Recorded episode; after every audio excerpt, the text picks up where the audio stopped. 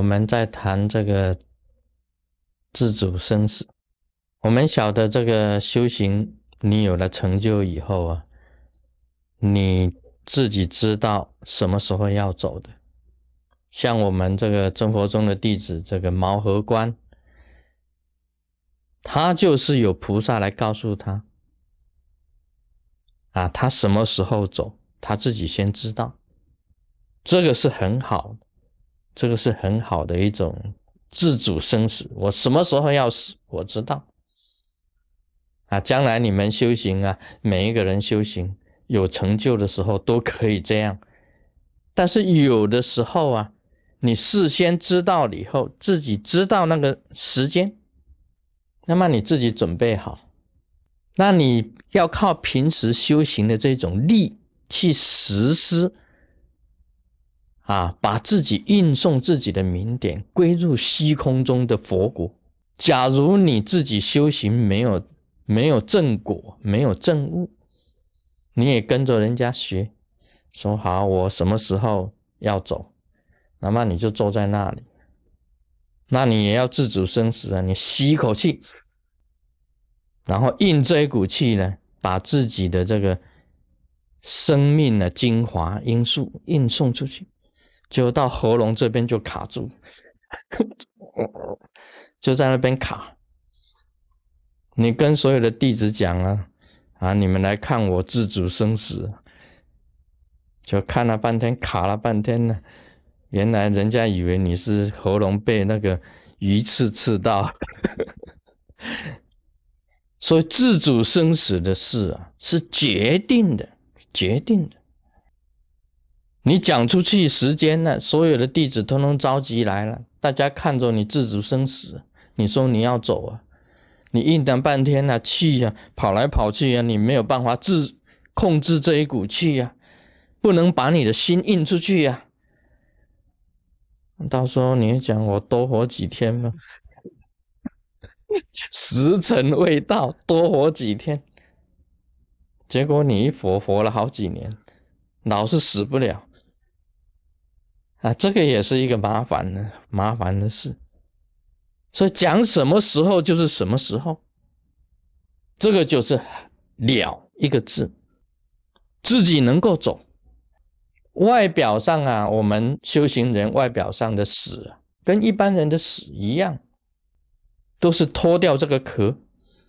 但是内在啊是能自主的，也就是说里面、啊、的东西，你里面的光啊，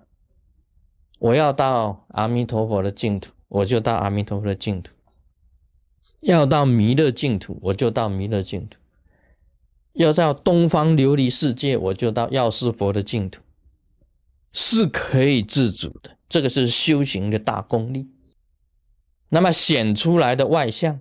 在密教里面讲，你把自己的生命元素送出去，就是你自己心中的光啊跟佛国的光啊互相合一的，互相合就是 Yoga 瑜伽，就是密教的相应，互相啊接应，这样子呢，我们可以到哪里去，可以怎么样子走，就叫做自主生死。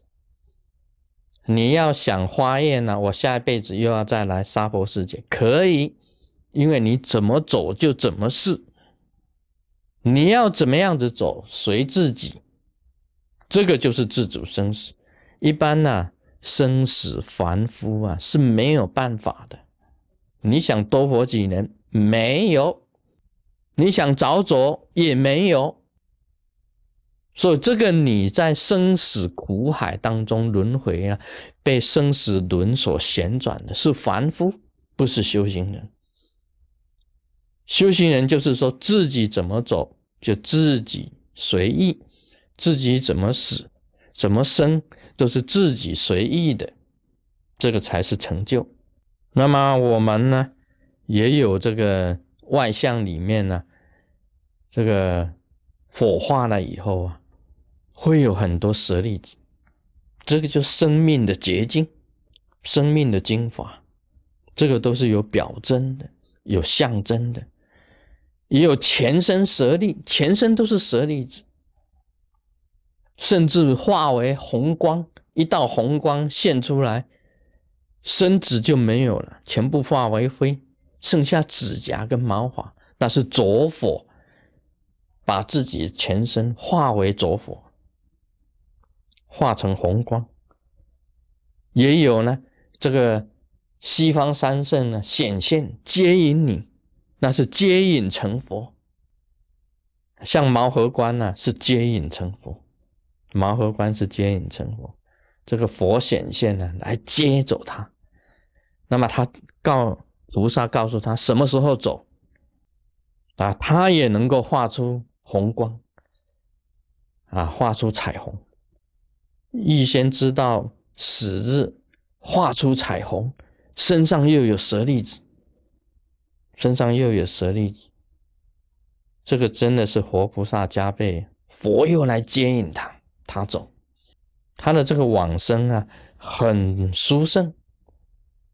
啊！我希望大家以后啊，每个人啊生死之事啊不算是什么大事，我也希望大家很自然的走，很自然，最好是无病无痛，很自然。那么自己知道啊时间啊，自己能够啊到哪里去就到哪里去，这个都是很好的。密教里面呢、啊，为什么叫讲说寄生成佛呢？寄生成佛就是说你自己能够决定自己的往生的佛果，不是靠接引的。啊，一般来讲净土宗都是靠三圣接引，西方三圣啊显现来把你接走，就是跟着光一起走。所谓寄生成佛，就是说自己也能发光，自己就是光，这个就是寄生成佛。你了生死的人啊，能够自己能够了自己生死的人啊，自己都能够发光啊，自己平时啊就已经走到佛国去了，就已经能够去了。这只是